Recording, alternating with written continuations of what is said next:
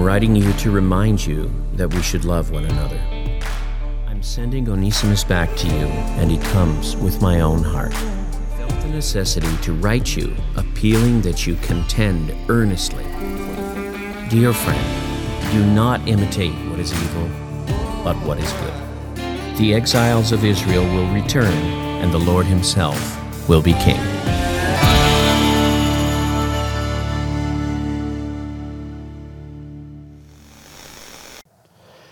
To invite you to stand. We're going to uh, go through the book of Obadiah today. It's our last book in this series, Fistful of Scriptures. It's the shortest book in the Old Testament. It also is only one chapter.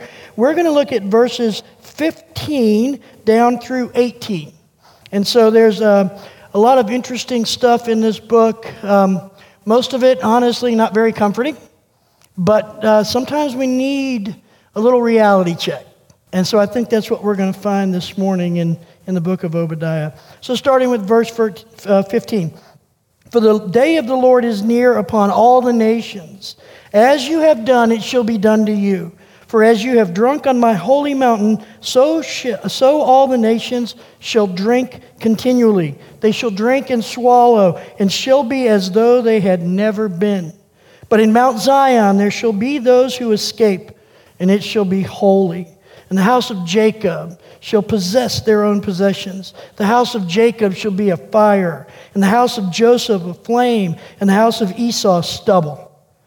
They shall burn them and consume them, and there shall be no survivor for the house of Esau, for the Lord has spoken. Father, we just ask that, that your word is open to us today, that you give us by your Spirit insight and understanding and wisdom to know what truth you're conveying through these words, but also, God, give us the sense of submission that we can live this out. And we ask that in Jesus' name. Amen. So you can have a seat. So, um, not a comfortable thing, but I need to give you a deep confession as I read through the book of Obadiah this week. I can tend to be judgmental. And some of you are going, yeah, Doreen's obviously like, yeah, well, yeah, yeah, um, no big secret. I just have a tendency to judge. I honestly do. I, I literally did that this morning watching a Women's World Cup game before I came to church. And, and so this is what happens. I tend to look at people and situations and circumstances and, and, and just judge them, make a decision about them. It's not a character trait that I like to share, and I don't enjoy it when people experience my judgmentalism. The worst part is I know the truth of James 4:12. Listen to this. There is only one lawgiver and judge, he who is able to save and to destroy. But who are you to judge your neighbor? But I still find myself at times looking at how people act, what they look like, their circumstances, and I sometimes just label them guilty, which is really what James is writing about here. The Greek words he uses here are about separating people into categories, deciding for yourself is someone innocent or guilty. I also know that none of us stands innocent before God, that we're all in the same boat with that. I know the truth of Romans 3:23 that all have sinned and fallen short of the glory of God, but still at times I judge people. I take it upon myself to decide if they're innocent or guilty. Maybe not before God, but certainly before me. I look at him and go, You're guilty before me because of this. And that's a whole other layer of sin. Because when I do that, here's what I'm doing I am actually putting myself in the position of God. I am saying I get to determine who is innocent and guilty based on what I see and what I know. And I think we all have a little bit of judgmentalism in us. At least I hope that I'm not the only one who struggles with this. Because if I am the only one that struggles with this, I'm going to get hurt as I speak these words and you're going to get bored. So I hope that some of you actually struggle with this. Whether it's people or behaviors, we tend to like to be able to categorize things. We tend to like to interpret people's intentions. Is it good or bad? Are they innocent or guilty? And I think it's probably one of the residual effects of the fall that we all have to deal with. It's the whole, you will be like God lie that Satan told Adam and Eve. And I also think that the truth of the book of Obadiah helps us actually move out of judgmentalism. It's not a comfortable truth, but if we embrace it, we can actually move from this place of judging others. And so the book of Obadiah is a reminder of the reality that God will judge all. God, in his sovereign goodness, will judge all the nations and all people in righteousness. And if you're like me, somebody who struggles with judging others, I think that by the time we're done going through the book of Obadiah this morning, you may actually see a way to scrape off that judgmentalism. You may actually see a way to step out of it and find freedom to live more fully in the kingdom of God instead of embracing the kingdom of self that says, I must judge everyone. Before we get too deep into this, though, we got to go through our study guide very quickly on the book of Obadiah. So I want to walk through that. Remember, we asked some questions, right? So the author of the book of Obadiah was one of the minor prophets, and his name was Obadiah.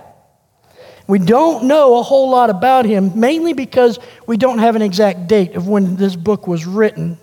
But the book, uh, the date of the book is not really critical. So it was probably written either in the early 800s BC or in the mid 500s BC. So, so the, the history lines up with one of those two dates being the writing date based on invasions of Jerusalem, uh, Jerusalem falling, being conquered. Um, and so one of those two dates, I know it's a big gap, but, but the date, as I said, is not really critical to understanding this book, this brief little book of prophecy. Because the prophecy deals with God pronouncing a future judgment on the nation of Edom. So Edom has joined the enemies of Israel in destroying Jerusalem and pillaging the city, just looting it and taking whatever they can. And here's the problem with that the Edomites and the Israelites were family. So they were, they were definitely an estranged family, but family nonetheless. So the Edomites were descendants of Esau. Does everybody remember that name, Esau, the son of Isaac? And the Israelites were the descendants of Jacob, the other son of Isaac. Jacob tricked Esau out of his birthright. And since then, the Edomites, who lived just south of Judah, have been in conflict with the Israelites. So the, the descendants of, of Esau and descendants of Jacob live next door to each other and they don't like each other. And, and that, that friction all starts back in Genesis 25 in verse 19. It's really an interesting story. I invite you to, to maybe check that out this afternoon. But Genesis 25, starting in verse 19, is the story of Esau and Jacob. And so this bad blood shows up in several places throughout the Old Testament. And it culminates here in the book of Obadiah. And basically, they've been neighbors for somewhere between 1,200 and 1,500 years, and they still hadn't found a way to get along. That um, doesn't make our family Thanksgivings and all the junk that shows up there seems so bad now, does it? So, because the Edomites already had an issue with the Israelites, Judah gets invaded, and of course, what does Edom do? They say, hey, let's get in on this. So they jump in and they attack Israel along with the invading armies.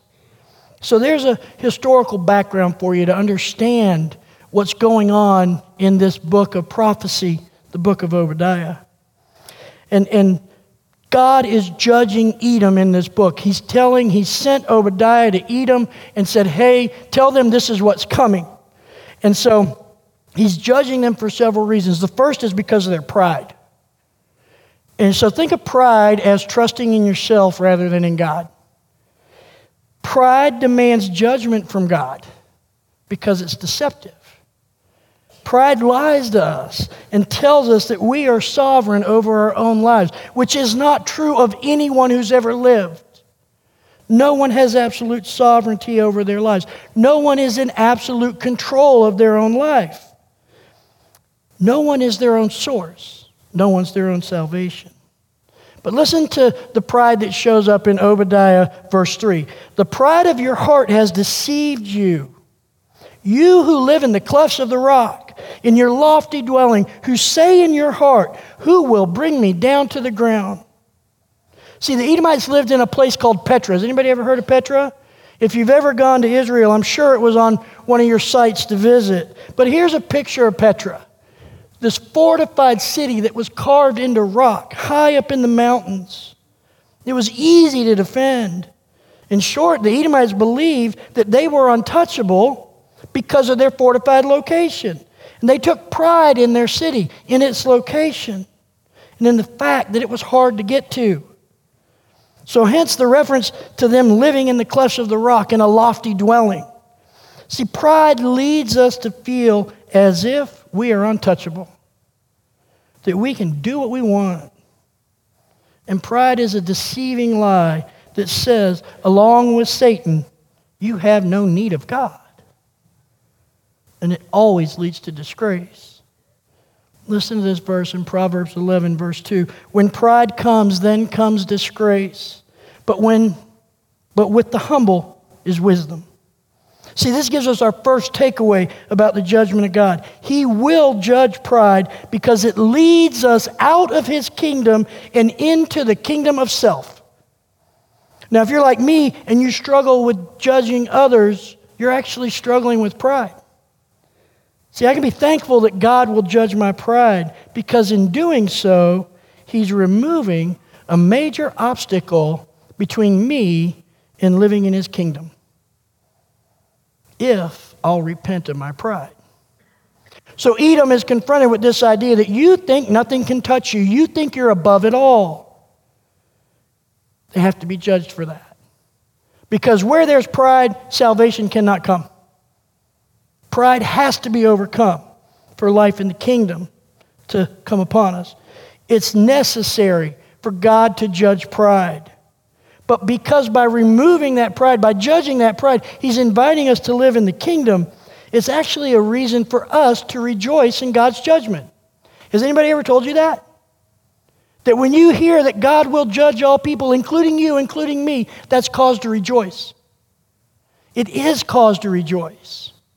Because in His judgment, He takes away the things like pride that keep us from living in His kingdom right now. And so that's the first thing that shows up and says, We're going to judge Edom for this. The next thing we see in Obadiah is that the Edomites were celebrating over the defeat of Israel. Listen to Obadiah 12. But do not gloat over the day of your brother. In the day of his misfortune, do not rejoice over the people of Judah in the day of their ruin. Do not boast in the day of distress. See, the Edomites gloated over the distress of Israel and took advantage of the situation by joining in their enemies' attacks and looting Israel, by participating in the destruction of Jerusalem. When I make judgment my own instead of God's, it will almost always lead to me gloating over the misfortune of others. Almost always will lead to that especially if I plant the, the seed of a thought in my head that says, well, they deserved it. They brought it upon themselves.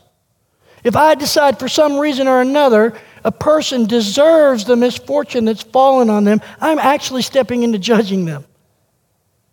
And if God is the only righteous judge, then what right do I have to even think that someone got what they deserved when things go badly for them?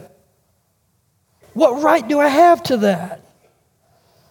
See, here's what happened for the Edomites. They ignored Proverbs 24, 17, and 18. Listen to this. Do not rejoice when your enemy falls, and let not your heart be glad when he stumbles, lest the Lord see it and be displeased and turn away his anger from him. Did you catch verse 18? Lest the Lord see it and be displeased. My rejoicing over the fall of others displeases God. My gloating over others who have stumbled displeases God. In short, it moves me from life in the kingdom of God, where God's will is done, and deeper into the kingdom of self, where all I seek is my own will. And as the body of Christ, as the church, we should not be rejoicing over the fall of our enemies. That's what Edom did, and they were judged.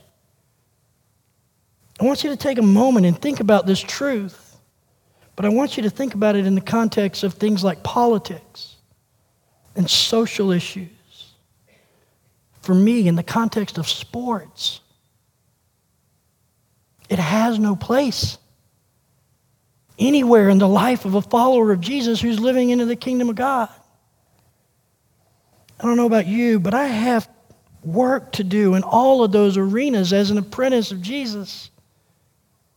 Because it's so easy when people that stand against the faith, when people that stand against God, when people that stand against the church stumble and fall, it's so easy to look and gloat and be excited and point to ourselves and say, See, we were right. We were right, they're wrong. And yet, that's the very thing Edom did. See, here's the thing God brought the judgment of the other armies on Israel. He did that to correct them. They had fallen away. Edom had every right to say, Look what God is doing to you. But they didn't. What they said was, Ah, look what's happening to you. It serves us. We can't fall into that space as the church. So we've got these first two sins of Edom that God is judging. The first one is pride.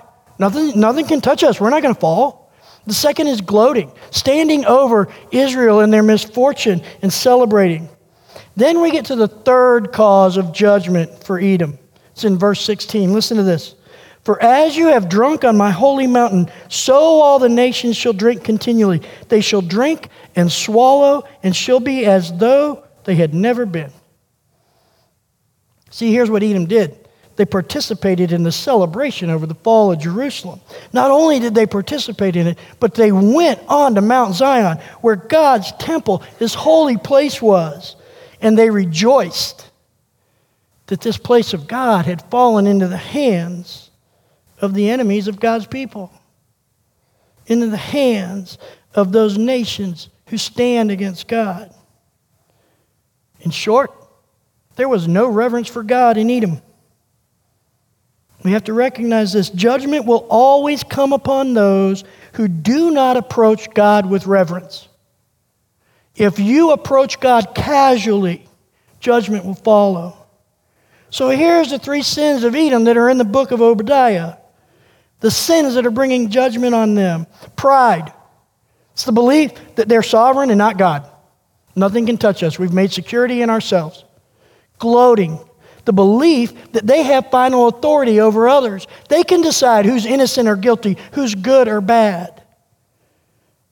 And finally, casualness towards God. The belief that they did not need to respect or revere or fear God in any way, shape, or form. There is no way to soften or ignore the fact that God will judge and that there will be wrath in his judgment. I'm sorry if that's uncomfortable for anybody. I'm sorry if that's not a message you want to hear. But the reason we have to hear it is the very example of Edom in the book of Obadiah. Now, let me tell you this there's actually a way out from under God's judgment it's repentance. I must repent of my judgmental attitude of taking the job of God and judging others. Every one of us must repent of judging others because only God is worthy of judging anyone. Remember James 4:12? As followers of Christ, we need to remember the words of Thomas Boston. Listen to this. Repentance is not the work of a day but of a lifetime. Oftentimes we say repentance is that thing I did in the moment when I accepted Christ. But I must walk in repentance as a lifestyle. I must walk in it so that my pride burns away and I can live more fully into the kingdom of God. I must walk in it so that the gloating that naturally comes up in me when I win and you lose burns away and I can walk more fully in the kingdom of God. I must live a lifestyle of repentance so that my reverence and my fear of God grows. Respect for God grows more and more, deeper and deeper each day, so that I can live more fully into the kingdom of God. See, there's an invitation in Obadiah. And it's an invitation to live as Paul describes in Romans 12, 18 to 21. And if I accept that invitation, not only will I find that the promise of God's judgment refines me and draws me into the life of his kingdom, but I actually may also draw others into that life in the kingdom. Listen to this in Romans 12, 18 to 21. If possible, so far as it depends on you, live peaceably with all. Beloved, never avenge yourselves, but leave it to the wrath of God. For it is written, Vengeance is mine, I will repay, says the Lord. To the contrary, you ready? Pick your feet up so your toes don't get stepped on. To the contrary, if your enemy is hungry, feed him. If he is thirsty, give him something to drink. For by doing so, you will heap burning coals on his head. Do not be overcome by evil, but overcome evil with good. That verse is about a lifestyle. A lifestyle that doesn't include me judging anyone. On the contrary, it invites me to go in the opposite direction of judgment, which is to be at peace with everyone. See, here's the thing about judgment it's usually a precursor to vengeance, which Paul makes clear is not my business. That's God's business. Obadiah makes it clear that vengeance is not my business. Listen to verse 15 of Obadiah.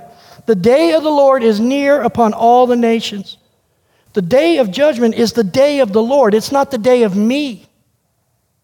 By letting God judge and by letting God take vengeance for his name's sake, I am living into the kingdom principle that God is God and I am not. That's the foundation of the kingdom of God. You want to live in the kingdom of God? That's step one, lesson one. Constantly eternally, and always remember that God is God and I am not. Now, there's something else in this verse that we have to address because some of you, I saw it in your eyes, you got a little excited when I read this. It's verse 20. To the contrary, if your enemy is hungry, feed him. If he's thirsty, give him something to drink. For by doing so, you will heap burning coals on his head. And I know some of you are like, yeah, heap hot coals on their heads, that'll teach them. I just need you to tap the brakes a little bit because I want to tell you what that means. See, that phrase, heap hot coals on somebody's head, is actually a Hebrew expression that basically means if you treat those who do evil to you well, they actually might face their own sins and repent. They too might lose their sinful pride, their judgmental gloating, and find reverence for God. And they may actually be saved. Do you see it? Do you see what happens when we take the lessons of Obadiah, of Edom, and place them on our own lives?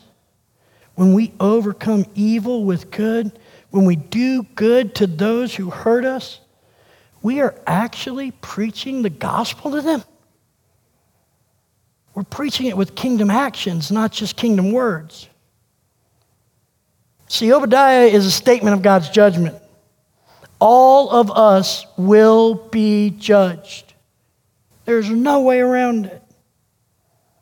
2 Corinthians 5 tells us that we're all going to face the judgment seat of Christ. He's the only one who can judge. He will judge. He will judge each of us. Listen to this in Acts 17 31. Because he has fixed the day on which he will judge the world in righteousness by a man whom he has appointed, that's Jesus, and of this he has given assurance to all by raising him from the dead.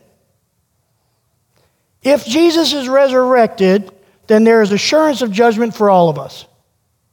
If Jesus didn't rise, none of us will be judged, and we should just throw a big party this afternoon and do whatever. But if he rose, if he did rise, there's no way around it.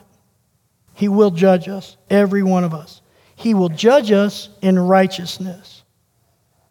Now, listen, the Greek word for uh, righteousness here conveys the Hebrew idea of judicial approval. In essence, a judge looking at someone and going, You're innocent, not guilty. And the sins of Edom that brought judgment from God were sins of relating to God.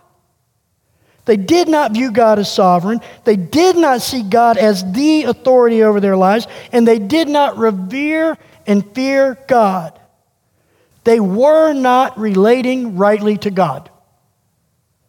Philippians 3 9 tells us how to stand before God's righteous judgment, which again, all of us will face. Listen to this and be found in Him not having a righteousness of my own that comes from the law, but that which comes through faith in Christ.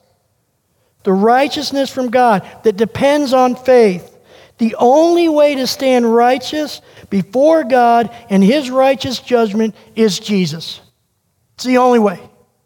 His righteousness placed on me through faith will allow me to stand in what Obadiah calls the day of the Lord, when I too will be judged just as Edom was. Because I have the same pride that the nation of Edom has. I gloat over the fall of others the same way the nation of Edom did. I don't always revere and fear God and respect Him the way I should, the same way the nation of Edom did. So God's judgment of Edom in the book of Obadiah is actually good news for someone like me who tends to be judgmental. But it's also good news for everyone because knowing that God will judge all people, just as he judged Edom, can actually lead me to seeking the only one, Jesus Christ, who makes it possible for me to stand before God in that day of judgment. Are you seeing that? This is good news. The judgment of God against unrighteousness is good news because it helps you see the way out of the judgment of God. Jesus, the only righteous one, who places me in his righteousness when I place my faith in him. That's the good news of the book of Obadiah. But that's the good news of all of Scripture. Judgment is coming, and God gives us a place to stand in that day in Jesus Christ. Don't delude yourselves and think that you've lived a life that's not worthy of judgment. You'll face it. We all will. We will stand before Christ and be judged. The question is who am I going to stand in? Am I going to stand in myself? and take the chance. Assume that I'm better than everybody else. The only flaw with that is even if I'm better than everybody else, I'm still not Christ. I'm not perfect. I've fallen short. Or am I just going to say, you know what, God, I know your judgment's coming. I know I'm worthy of wrath. I know that's what I deserve. So I will place myself in Christ now by faith so that when you look at me, what you see is his righteousness. And in that I can stand. But until I come to that place of that judgment, Lord, I'm going to stand in the judgment that you are offering to Edom and say, Refine me. Remove my pride.